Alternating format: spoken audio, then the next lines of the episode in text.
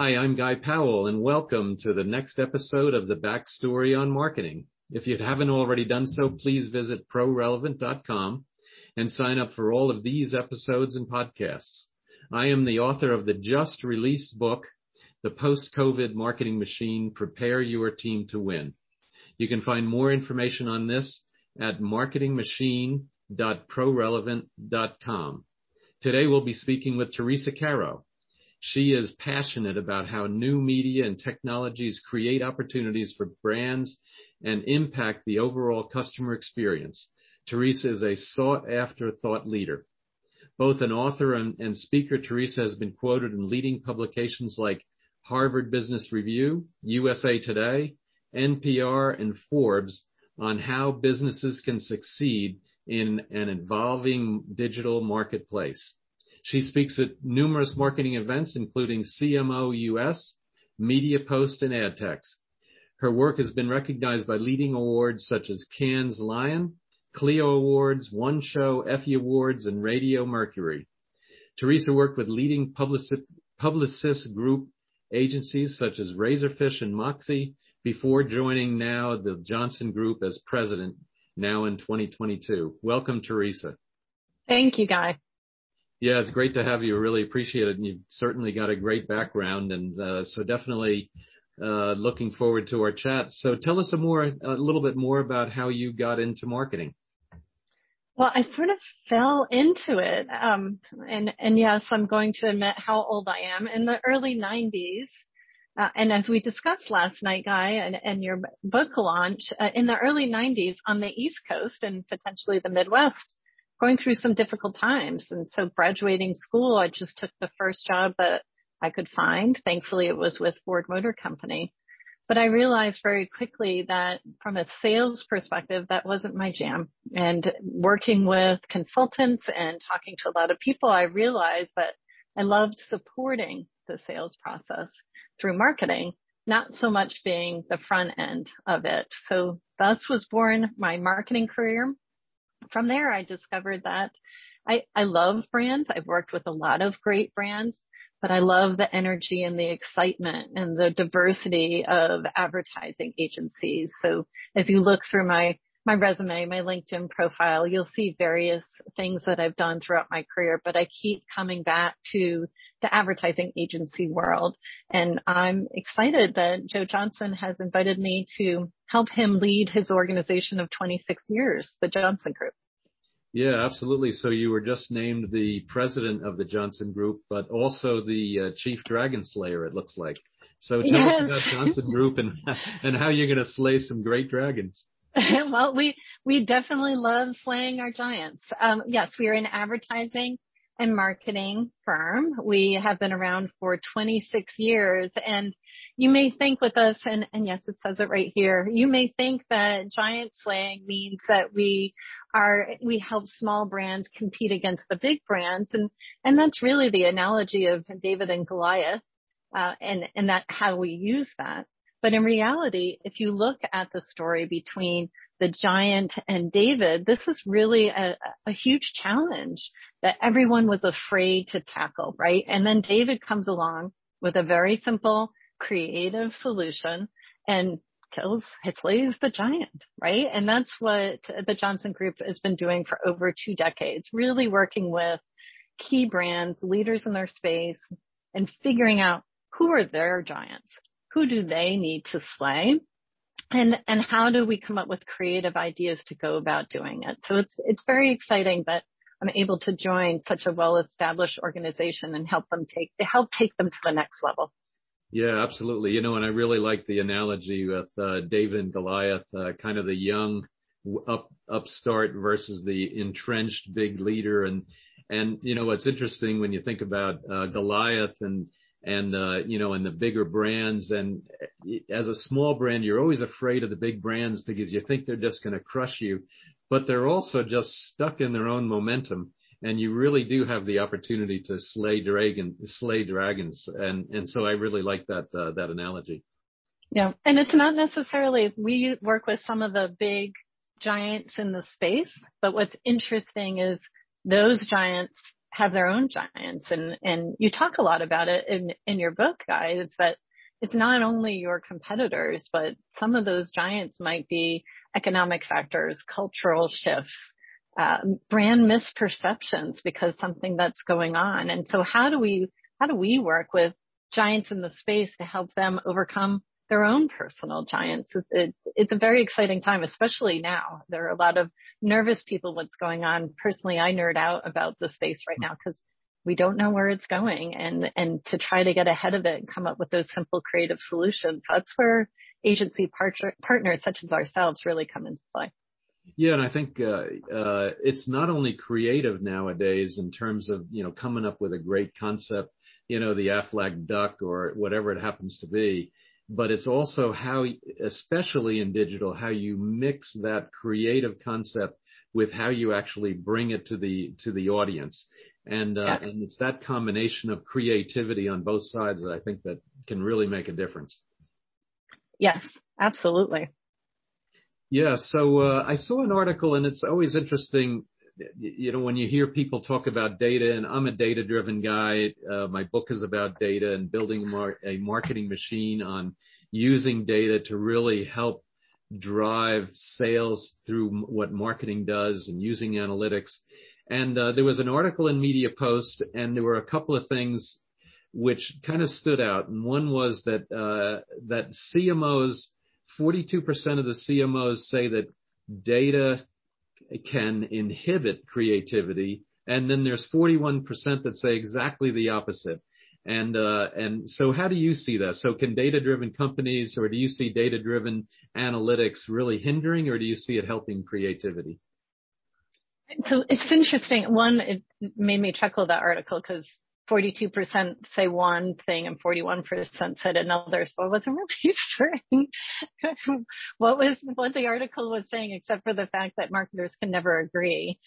Uh, the thing that I did when, when you shared that article with me is I'm a bit of a, a word nerd in that I have found through my career that different people define different words differently. And so the first thing I wanted to do is what does creativity mean? And, and if you look at it, the definition of creativity is actually pretty dull. I'll read to you for a second. Uh, defined as the tendency to generate or recognize ideas, alternatives, or possibilities that may be useful in solving problems, communicating with others, and entertaining ourselves and others a rather dull definition, wouldn't you say? uh, and then you have data, and that definition is factual information such as measurements or statistics used as a basis for reasoning, discussion, or calculation. Well, when you combine those two things together, and, and, yes, I'm, I'm pandering to the interviewer here. You have a whole section in your latest book around data and how data doesn't necessarily mean dashboards you have a whole section on that and, and how data means what's going on in the world. It means competitors, like we just talked about. It, know, I'd love to explore a whole idea of how, um, how culture can, can be a, an important data point. And then you, you take that and, and those are the data things. You, you need someone smart enough to distill that down, tell a story and then spark creativity. So if you take like creativity, I believe we can all agree creative is going back to what I said in the beginning of what's the challenge that we're trying to solve? What's the objective that we're trying to achieve? And how do we go best doing it? And how do we make it different than everyone else? Well, data, if used correctly, if not just numbers, but other aspects are distilled down, you spark that creativity, then great ideas come out of that. Uh, in terms of the ones that say that it doesn't work, then my argument would be then you don't have the right person distilling down the data and really bringing it to life in something that gets someone to be creative. Um, there's nothing worse, guy, than uh, I call it blank paper syndrome. We all get in a room with all of these blank whiteboards and sticky notes and, an assignment brief, which assignment briefs are important, saying that we need to increase sales by 20%. Here's our budget. Um, and we have demographic data. You know, we're going after 35 to 55 year old females. Uh, okay. But what else? What makes this particular audience important, unique? What cultural factors are going on? What are the competitors doing? What's the win space? How can we really get the creative people in the room thinking creatively? That's when it works. And, and at the Johnson Group, we like to say that we dig for big. Well, we really dig into the insights and pull out something unique that no one else has thought of before. And then we come up with that creative idea to, to differentiate us or our, our partners from the rest of their competitors and really achieve those objectives. Yeah. And I think, uh, to your point about understanding, well, first of all, the definition of creative versus the definition of data, but uh, really, really good creative is also many times uh, has the foundation of good data. And data doesn't necessarily mean num. I mean, it, of course, it means numbers, but it doesn't necessarily mean right. we sold, you know, 20 units last week and we're going to sell 21 this week and and things like that. Uh, but uh, when I think of data and great, absolutely great creative, I think back at the uh, the campaign for Real Beauty with uh, with Dove and with Unilever, and when they did the research, they came up with this uh, this concept of self-esteem for uh, basically teenage girls and the lack that they have, and they then used that one piece of data and then blew it out of the really blew it out with their whole campaign for real beauty. And I think that's a, that is a great example where on the one hand, you're using the data, you're using the research, and then you're driving your creative based on that, that critical research. And that's a key thing, Guy, because how many people, when they see the word data or they hear the word data, think numbers? There was no numbers in, in the real beauty insight. This is really understanding what's going on culturally in the world. And, and that was the beginning of this, this self-image of, of filters and, um, and just altering of, of what truly is real beauty and really leaning into that to the point that now Dove is known for real beauty. You say real beauty, you think Dove. You don't think anybody else. And so they truly owned that space through a key insight, through that data point that wasn't actually a number. Yeah, absolutely. And then uh, they also transition that not only for the young, but also for uh, I don't know if I want to use the word old because I don't consider myself. but then they also had, you know, be comfortable in the skin you're in, and uh, and mm-hmm. all of those insights, all of that, and I do call I just like you do, I call that data as well. Uh, mm-hmm. that is just critical stuff to know. And then when you're putting that, that creative together to really understand how your consumers are, uh, how they, how the culture is uh, affecting your consumers, how you're advertising and messaging, right. and then how they are going to respond to that. I think that's, uh, that's really, really critical. Agreed. Agreed. Yeah. So, uh, well, let's change the topic here a little bit. Uh, so tell us, uh, what's it like and what kind of advice would you give to a brand new client side CMO? Oh, yes. Uh, well, first, uh, no pressure, but brand new CMOs only last about six months. First time CMOs only last about six months. Uh, so the biggest advice I would give to a first time CMO is hire an executive coach. That is the first thing that you do. You're going to need that that trusted sounding board to, to get you through it. Um, know that it's going to be fun. The first 30, 45 days, everybody's excited that you're there. They believe that you're going to solve a lot of things. Know that it's going to be hard. That second phase is truly hard because you are going to bring in new ideas that no one else has thought of. You are going to be investing in change. And sometimes that change impacts people and their jobs, their, your peers, your, your own boss, because your own boss has a preconceived notion of who you are and what he or she expects of you. Um, and then even your own employees, you will, in order to make an impact, which you've probably been asked to do, you will have to make change and change is hard. Change is painful. Change is stressful. Um, but then the third thing is know once, if you are confident in yourself you take the time to hear people out. You, you do that, that bridge building, that consensus building, that, that storytelling, once you get through the hard part uh, over the other side, it's it's really really a fabulous, fabulous time. I have throughout my career, either both on the brand side and on the agency side, been considered that transformational leader, that growth leader. I'm usually not brought in to replace someone. I'm usually brought in to, to grow something, to change something. And that's really what I've seen. And, and I'm in that second phase at, at the Johnson Group now. And every single one of the people at the Johnson Group would say, love to have Teresa here, but change is hard. Uh, but I have learned and I have grown confident in the fact that once I get over that hump, it's really going to be smooth sailing from there and, and very, very exciting. Yeah, and and it's actually interesting. Um, I kind of think about a brand manager. Uh, if the brand manager is not bringing about change and disruption in the marketplace with the consumers of their brands, uh, then they will most likely not be successful. If they're just going to go steady state, make no changes, then they're more or less on the way down. So they're they're incentivized to make changes. But the difference then for the CMO, especially a new CMO or a first time CMO, is you're no you're not only making changes on the outside, but you have to make changes on the inside. And uh, and making changes to the team and making changes to the broader team, which is the whole company.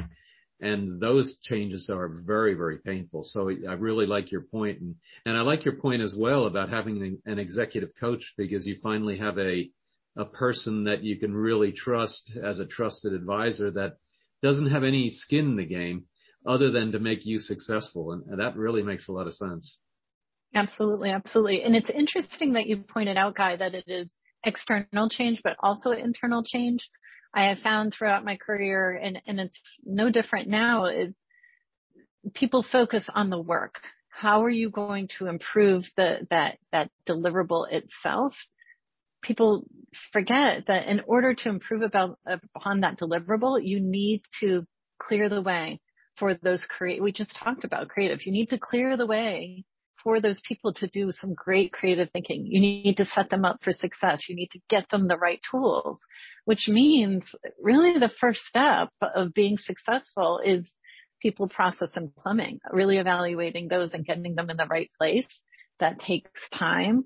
Uh, you may move as quickly as you can to get those fixed, but it's not fast enough. And so there'll be a lot of pressure for you to skip to the work itself um, you use the real beauty example and, and that CMO went on to Burger King and now he's gone on to do other things. I am a huge friend fan of his. Um, real beauty was there before he got there. And so, and it hadn't really taken off. Can you imagine the amount of pressure he must have been on to make that hugely successful? Um, Burger King, the same thing. Uh, they took a risk to do something within the Burger King app so they could go up against McDonald's. Eh, from what I read, and obviously I wasn't there, nor was I lucky enough to be part of that agency, but it took over a year more of development. That's if we're if we move slow, if we go slow to go fast, which is a great Link, President Lincoln quote.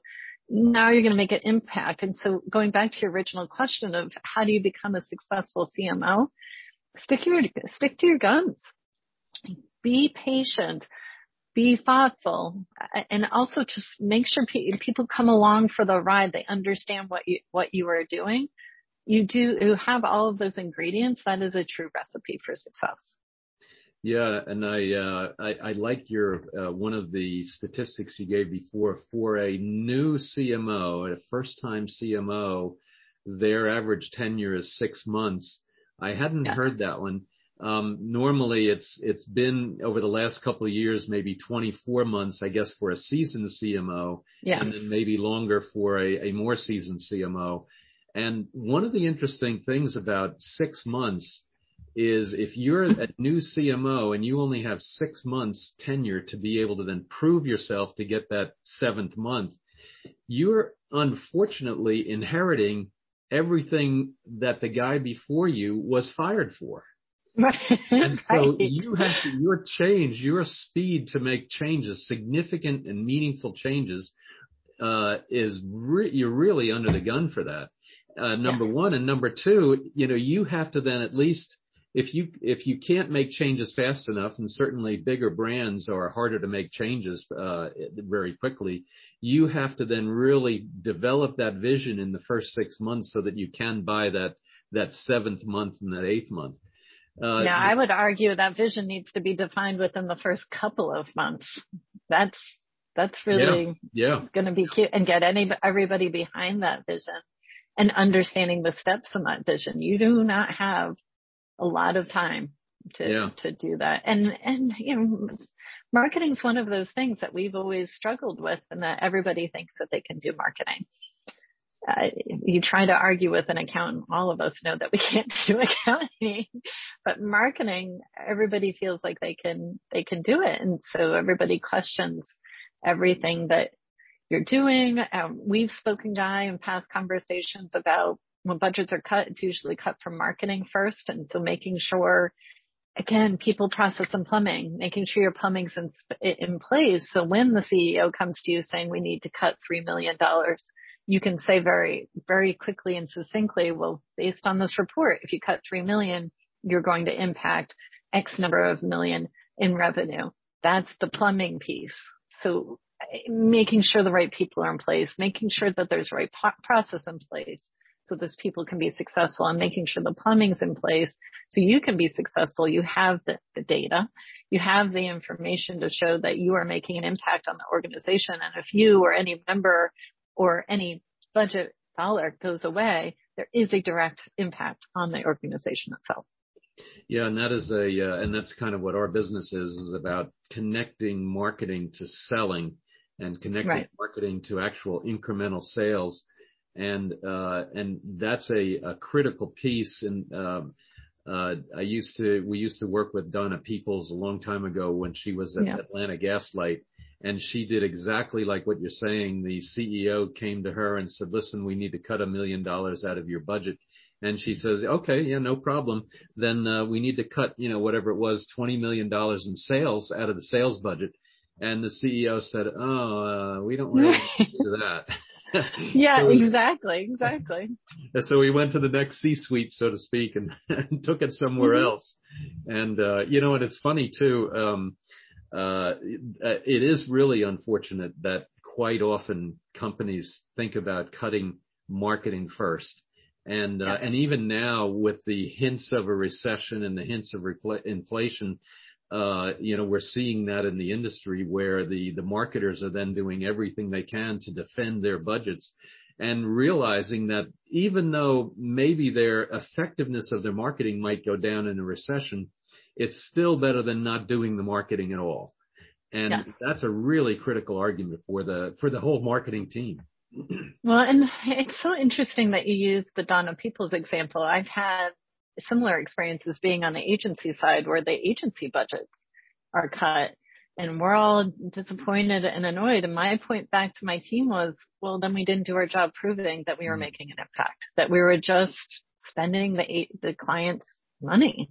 And yes, it looked pretty and we, we received a lot of engagement, but the numbers that mattered, we were looking at the metrics, the things that we tested and optimized and improved over time, but the numbers that matter, the key performance indicators, we weren't rolling that back up and showing in a way that the CEOs understand and appreciate how that's going to make an impact.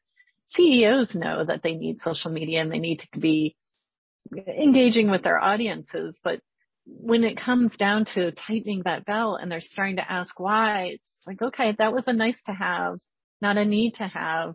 So that's not going away. Well, we all know in, intuitively as marketers that when that piece goes away, brand awareness goes away. We lose control of the brand perception message.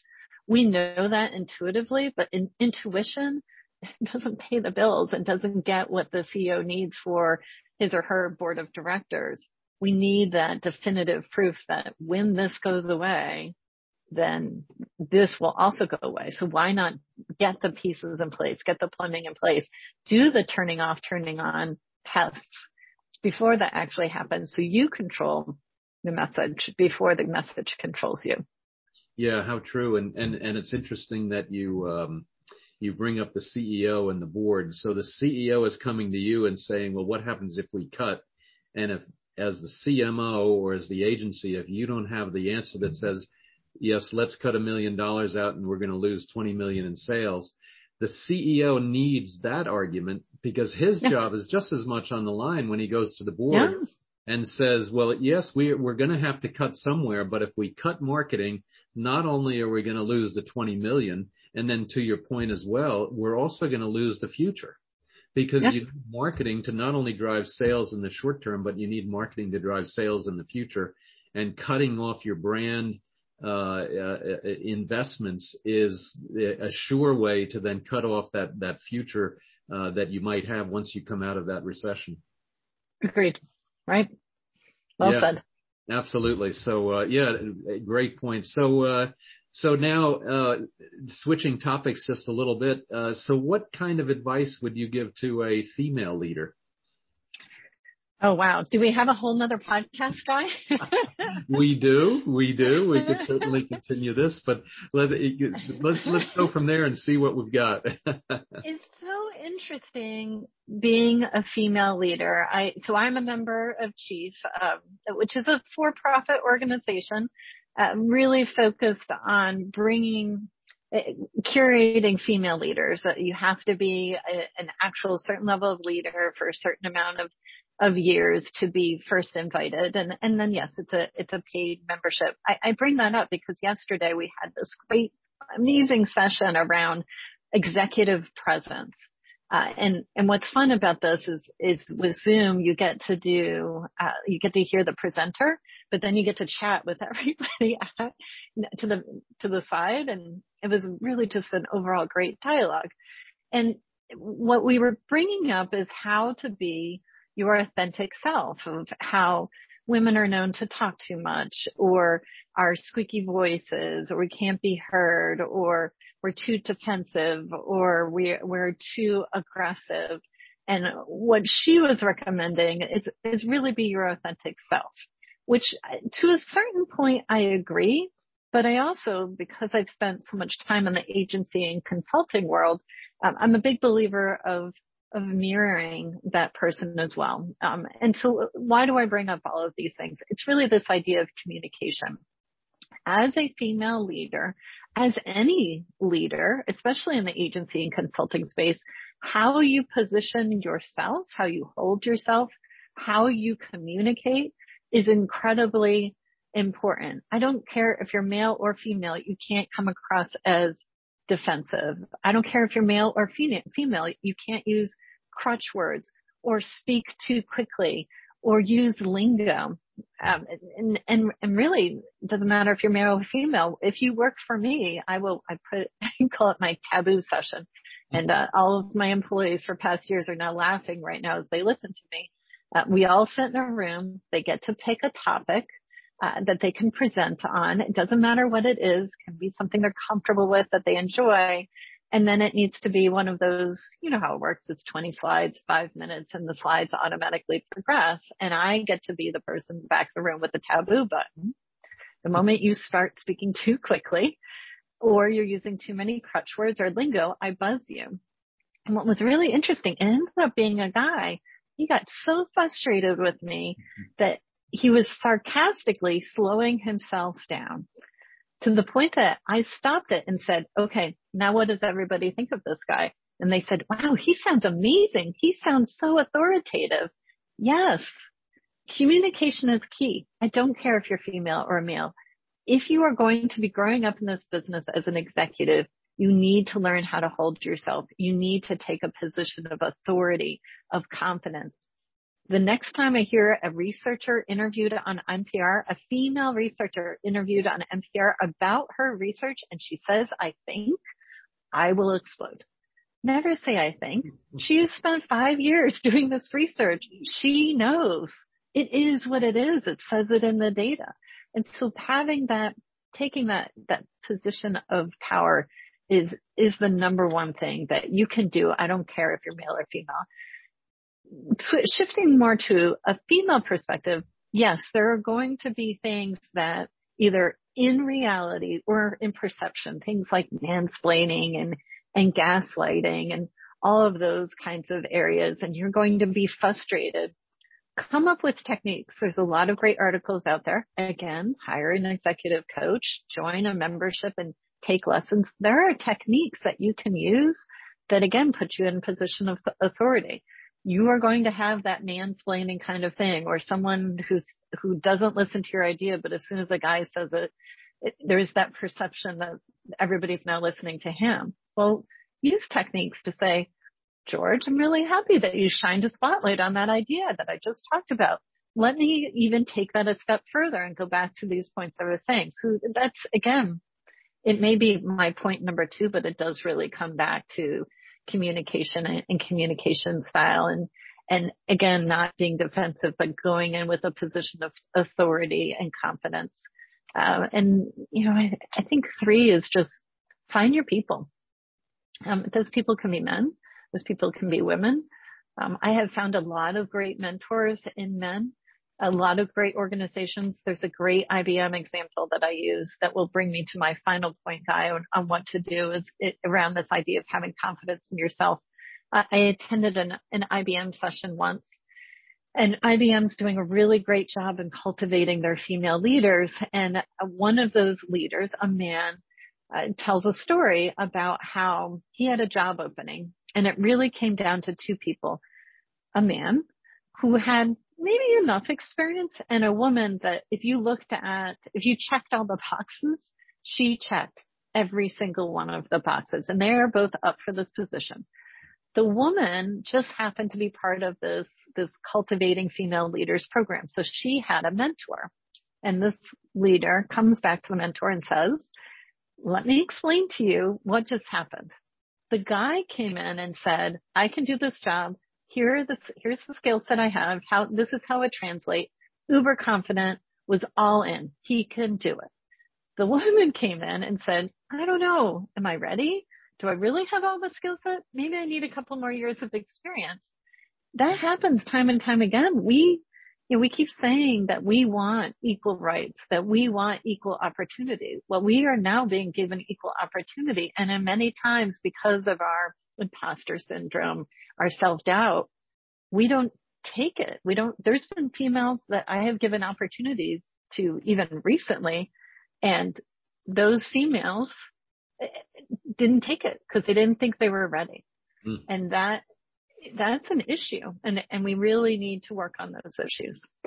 Yeah. And I, uh, I, I have seen that and I, unfortunately, I have seen that so many times, uh, where, uh, you know, the, so as an example, and this kind of gets out outside of marketing, but uh, my son's big into climbing, and he rented this movie, and the movie had uh, individuals doing some really interesting climbing feat, you know, a rock wall or a bridge or this or that. And, uh, and the men were just confident and say, well, there's going to be a problem here, a problem there, but I think I know how to get around it and uh and the women were exactly like you're saying is I don't know if we can do this you know they they they yeah. often tried it but the first thing out of their mouth was that lack of confidence and right. uh, and you know it's and it, it's I don't know what, what causes that, but you would you would think that in college or something, or maybe even in high school, somebody has to then you know have a have a, a thing that says, okay, you know, women, you have to do this, and you have right. to, you have to show confidence. Now the men, of course, we're faultless except for all these other faults, and uh, we need the same kind of thing except different. And right. that exactly. confidence uh, piece that you're talking about, uh, I hate to say it, I I think you're right. You, you it's it's uh, it unfortunately happens to where you have a, a woman that is much more qualified, and yet they they do have that reticence to to to say that yes, I'm ready to it. So. Yeah, it, yeah. And that's, that's really what it comes down to. So if any of your listeners are female and would like some mentoring, please reach out to me. You can find me on all the social medias. Yeah, and I and be honest with you, I uh, as part of the AMA, the Amer- the uh, American Marketing Association here in Atlanta, uh, I've been a, a, mentor. I don't know for three or four uh, years now, and I think it's the it's the most uh, fun thing that I do to help young marketers, both both male and female, and um, and uh, and that's one of the big things as well. And Uh, so, and even you know whether it's uh, whether it's your own employees or whether it's uh, you know you know outsiders like mentees or whatever, you know, I think you know helping people to get that confidence that yes they can do the job. And okay they may have some doubts on one area but yes you know go for it go for it go for it. So. Right. Well and shout out to AMA and the mentor mentee program shout out to Joanne Harold she was my mentor um, I was, and I'm going to date myself. I was working on, I was in marketing, so I had figured out that I wanted to do marketing. And I was at the fax machine, and at that time, AMA was faxing its announcement, announcements for its mentor mentee program. And I right away, I'm a big, I was always been taught to work with mentors. I don't know if it was something my father taught me or something. And right away I signed up for it. And I actually wasn't assigned Joanne initially. I was given another mentor and we did this, I think it was some kind of volunteer event and uh, we switched because the guy I was with was better with someone else and Joanne was better for me. And, uh, I am here today because of that, that, those opportunities that Joanne opened me up to and the coaching and, and counseling that she has given to me throughout the years. Yeah, yeah, she's a she's definitely a great uh, person to have as a mentor, and uh, so yes. congratulations. That's so that's so fantastic that uh, that she was able to help you. Um, Wow. So we've talked about kind of uh, the new CMOs and uh, and what their challenges are, and and we've talked about uh, female leaders. Uh, there's one other dimension that goes into marketing, and that is uh, the pace of change. And I like to say, uh, you know, it's it's not just that change is happening all the time. It's that accelerated change is now happening all the time. The time between a new technology and a new capability seems to be shortening and shortening. And, uh, and I think the, the good news is that that leaves a lot of opportunity for marketers that can figure out how to use it early on. Uh, but, uh, but just staying up with that. So what, what do you recommend to the marketing leaders uh, today in terms of how they should handle the disruptive technologies and the new technologies that are that are streaming right in front of them? Well, and I would say don't panic. Just because we're using the word disruptive doesn't necessarily mean that it's going to be fast. If we think about personally identifiable information, because I would, when you asked me to answer this question, Guy, I started doing some research on a lot of the latest uh, technologies out there that are sometimes in some ways helping marketers and other ways hurting marketers and this whole idea of haves and have nots and you know I reached out to my CTO about this to see what he was thinking of and he brought up AdGuard and Pi-hole and I wasn't going to use the examples, but I like the opportunity of being able to say Pi-hole on your podcast. So I love this company name, their company Pi-hole. All of you will not forget what it is. Um, but what it is, just before I move on, but these are companies that are blocking client side tracking implementations and forcing companies to go server side. It's this whole idea of what does a third party cookieless future look like uh, that's become sort of this tagline. Mm. Well, this is something, you know, and again, dude, I'm, people are going to think I am so old after listening to this podcast, but do you remember in 1999, the DoubleClick and Abacus merger that happened? Yes. And in 2000, all the lawsuits began. Uh, that's when I started at Razorfish and Razorfish because of the, the drive. So DrivePM, Razorfish and a third company that is, I'm, I'm forgetting, but really because DrivePM was so focused on cookie based tracking, and then you had Razorfish that was focused on using that tracking. And because of Abacus and, and DoubleClick, there was a lot of urgency around not connecting PII with the cookies. Well, you fast forward to today, two decades later, and that's really what's happening. And it's become so easy to do that.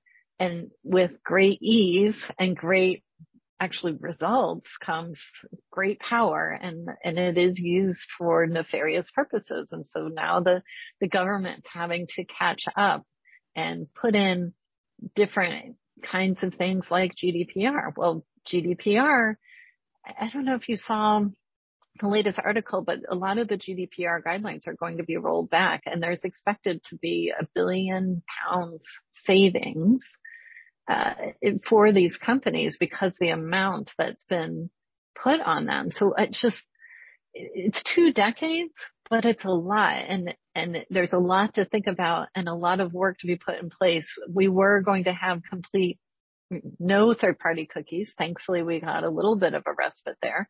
But if you think about it, it's really only Google left. A lot of the others, Safari, Firefox have already gotten rid of this. Um, so we say disruption, but there is uh, many times there is a bit of time to catch up. You just can't wait because if you do wait, then it is going to be sudden. It is going to be expensive and it is going to be a, a wildfire that you're going to need to put out. So don't so to get back to your original question around what should marketers do, marketers should be looking out to the future as much as they can. They should be looking at the past and saying, what can we learn from the past? And then they should be applying that to the future. Uh, an example of past to future is if you look at Google, when I grew up, Google was big search engine optimization, all al- algorithms, all organic traffic. That was 100% of what they did. And that's still very much in play today. Heck, there's whole SEO agencies focused on that. But at one point, Google realized that they could charge people and they could do paid advertising. And so then paid became a big part of the algorithm. Fast forward to Facebook. Well, those of us that went through the Google could see what was going to happen with Facebook, with Twitter, Pinterest. Every time one of those social media platforms comes out and says they're not going to do paid, mm, don't believe them. And so learning from the past and applying that to the future will help you be prepared for the future. Seeing that Firefox and Safari have eliminated cookies, and I have to fact check. I believe I'm correct on that, right, Guy? That's what I mm-hmm. understand. Yeah. Yeah. So knowing that they've already done that doesn't that lead you to believe that Google is going to be doing the same? And so thinking about where you're supposed to be going in order to address that, don't wait because what feels like disruptive isn't necessarily disruptive. You're starting to see the signs. Um, COVID with people wanting to actually order food and get it delivered to you, companies had been starting to prepare for that. And thankfully, you know, thankfully companies like churches had already hired people like Alan to actually fix that. Now, Alan's budget went from a nice to have to, oh my goodness, fix it now. Um, but Ken, disruptive isn't as disruptive as we think it is. Disruptive is only truly disruptive and equaling urgent if we let it be that way. Mm. We need to always be looking at the past and figuring out how it will impact our future. Well, that's an interesting point. I, and I, I do like that. But so does that then mean that the marketing leader, the CMO, needs to have a function which is uh, marketing technology so that someone, maybe it's not a full time or maybe it is for a larger brand, but uh, somebody then that is really tracking and making certain that the company is staying up to date with whatever those uh, those changes in technologies are going to be. Well, traditionally that's been why agencies still exist. Every time there's articles going out saying that agencies are going to go away, I, I'm hesitant to say that that's a good idea. Yes, will your partnership with your agency shift? Should agencies, so let's use an agency example, the commoditization of social media, community management. Brands are going to figure out that it's a lot less expensive to hire a fifty-five, sixty thousand dollar resource to to do the day-to-day community support for their social media and not hire an agency. And the agencies from a strategic perspective need to be those partners to help prepare their brands. Been saying for several years now, how are you, what are the steps you're taking in order to prepare for this cookieless future? Let's get your, your first party data all in one place. Let's consolidate your data, your customer data into one warehouse. Let's start considering CDPs. Let's start looking at these things. I've been talking about that since I've been at Atlanticus because I, I, I knew it was coming.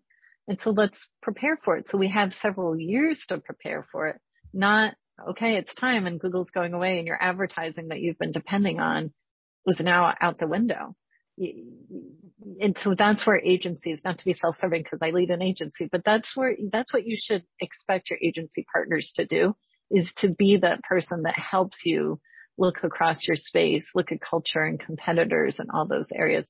It's also easier for us to do it because we don't deal with the same people every day. We're looking across many different industries, many different clients. We actually have the benefit of of different things coming to us, different questions being asked, different perspectives versus having to do that one set of things every day. Yeah, interesting. And, uh, and, uh, that, that is a great point in terms of having the agencies to be the external experts because, and that, that's one of the, the challenges that we have as well. And I'm sure you have it as well is that we can have analysts working for us and and we could then be you know brought in house or anal- they could do our, our work they could do it in house uh, but those analysts in house won't get the exposure that the that the agency person would have because the agency person just like ours our our team they're working across multiple clients across multiple industries and different challenges and it's that advantage that that we bring, and certainly for an agency, and certainly then for this this element of you know following and tracking technology is definitely something that uh, that a that the the technologists within the agency can really shine as opposed to trying to do that internally. Yeah, absolutely. Yeah, absolutely. So uh, we're about towards the end here, and uh, okay. I could, we could go on for hours and, uh, I've always enjoyed, uh, talking with you, Teresa. One thing I do want to mention to the audience, my first book, which is over my shoulder right there, uh, Teresa was one of my first editors, my, my first beta reader, and she gave some really great advice and, uh, I will never forget that and, uh, and I'm always thankful for that. And, uh, and since that book, I've now written, uh, four more. So this last one is my, my fifth book on the on the on on marketing and and uh, and I think it really is uh, something that that uh, really helps or can help marketers to uh, improve their overall operations and prove then that they're delivering on the on the success that they have been charged with.